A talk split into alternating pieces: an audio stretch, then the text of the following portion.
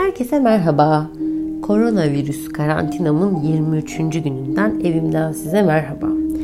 Evdesiniz, çocuklarınızla birlikte evdesiniz ve e, takip etmeniz gereken sorumluluklar çoğaldı. Öğretmenlerin takip ettiği bazı sorumlulukları da artık siz takip ediyorsunuz. Zaten sıklıkla karşılaştığım bir problem sorumluluk edindirme konusunda sizinle biraz konuşmak istedim. Sorumluluğu vereceğiniz zaman sadece çocuğunuza olan güveninizle değerlendirmemelisiniz. Yani ben çocuğuma güveniyorum, benim çocuğum bunu yapabilirle hareket edemezsiniz. Yaşına uygun olup olmadığını değerlendirmeniz gerekiyor. Potansiyeline uygun olup olmadığını değerlendirmeniz gerekiyor. Hazır bulunuşluğuna uygun olup olmadığını değerlendirmeniz gerekiyor. Ve olgunluğuna uygun olup olmadığını değerlendirmeniz gerekiyor. Yani bir çocuk eğer e, bir davranışı yerine getirebilecek, bir sorumluluğu yerine getirebilecek potansiyele uygunsa ama henüz o olgunluğa ulaşmamışsa o zaman o çocuğa o sorumluluğu vermeden önce o olgunluğu kazanmasını desteklemeniz gerekiyor. Mesela okuma yazma ile ilgili zorluklar yaşayan bir çocuğun tek başına ödev yapmasını bekleyemezsiniz. Ya da ince motor becerilerle ilgili e, desteğe ihtiyacı olan bir çocuğun işte kendi başına elbiselerini katlamasını bekleyemezsiniz. Öncelikle o becerilerini, olgunluğun, hazır bulunuşluğun e, kazanılması gerekiyor. Daha sonra bu sorumluluğu verebilirsiniz. Bunlara dikkat edin lütfen.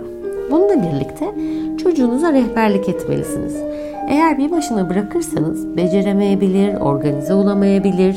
Eğer kaygıya yatkınsa hay Allah ben şimdi ailemin istediğini yapabilecek miyim, yapamayacak mıyım kaygısına düşebilir. Eli ayağına dolaşır. Bir yandan eğer rehberlik etmez de uzaktan yaptı mı yapmadı mı diye gözlemlerseniz yine çocuğun eli ayağına birbirine dolaşabilir. Aynı zamanda e, siz çocuğa karşı etiketler yapıştırmaya, yakıştırmalarda bulunmaya başlayabilirsiniz. Bu tehlikeli bir durum. Ne gibi yakıştırmalar? İşte sorumsuz, inatçı, bir türlü sözümü dinlemedi, yaptıramadım bir türlü, yapabilir oysa ki ama niye yapmıyor anlamıyorum, bana mı karşı, neden böyle oldu, huyu mu değişti bu çocuğun? Bunları çocuğa karşı da ifade etseniz, aile bireyleri arasında da konuşsanız, kendiniz de kendi kendinize de konuşsanız çocuk bunlardan etkilenir. Çünkü siz önemli bir referansınız.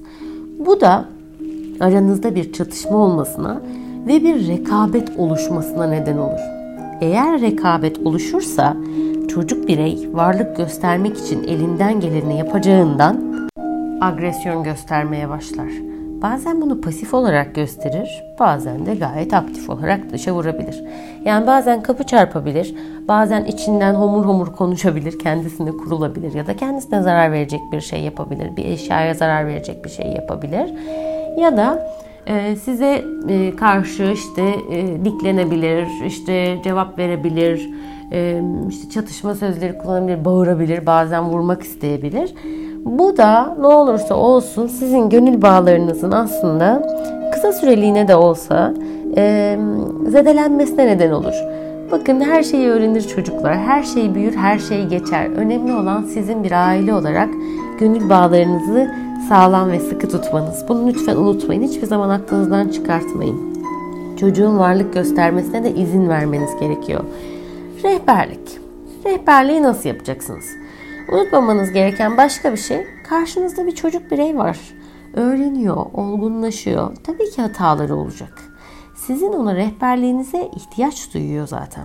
O nedenle kolaydan başlayacaksınız, zora doğru gideceksiniz. Bakın bu zaten bir gelişim ilkesidir. Zamanlamaya dikkat edin lütfen. Mesela işte elbisesini katlamak, elbisesini asmak, elbisesini giymek gibi mesela yaşa göre siz değerlendirin. Bir sorumluluk verecekseniz elbiseleriyle ilgili o zaman bunu sıkışık zamanlarda değerlendirmemeye çalışın. Yani sabahleyin uzaktan eğitim başlayacak. İşte kahvaltıya oturacaksınız.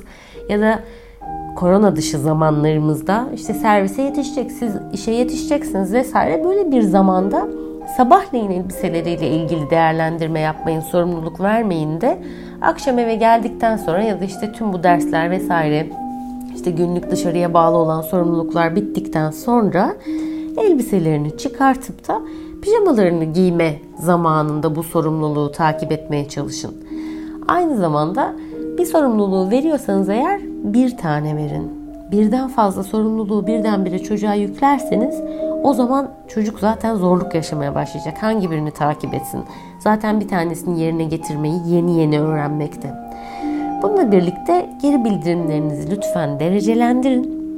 Yaptı veya yapamadı gibi kutuplar yerine şu kadarını yaptı, bu kadarını yapamadı gibi çocukla birlikte değerlendirmelerde bulunmaya çalışın. Eğer birlikte değerlendirirseniz o zaman çocuğun kendisine bu işi daha iyi yapabilmek, bu sorumluluğu daha fazla üstlenebilmek için hedefler koymasına da rehberlik etmiş olursunuz. Ve lütfen çocuğunuzu hiç kimseyle kıyaslamayın. Ne kardeşleriyle, ne kendi çocukluğunuzla, ne arkadaşlarıyla, ne yaşıtlarıyla lütfen kıyaslamayın. Çünkü herkes biriciktir, herkes çok özeldir. O halde güzel günlerde görüşmek üzere. Sağlıcakla kalın, evde kalın, dayanışma içinde kalın. Hiçbir çocuk arkada kalmasın.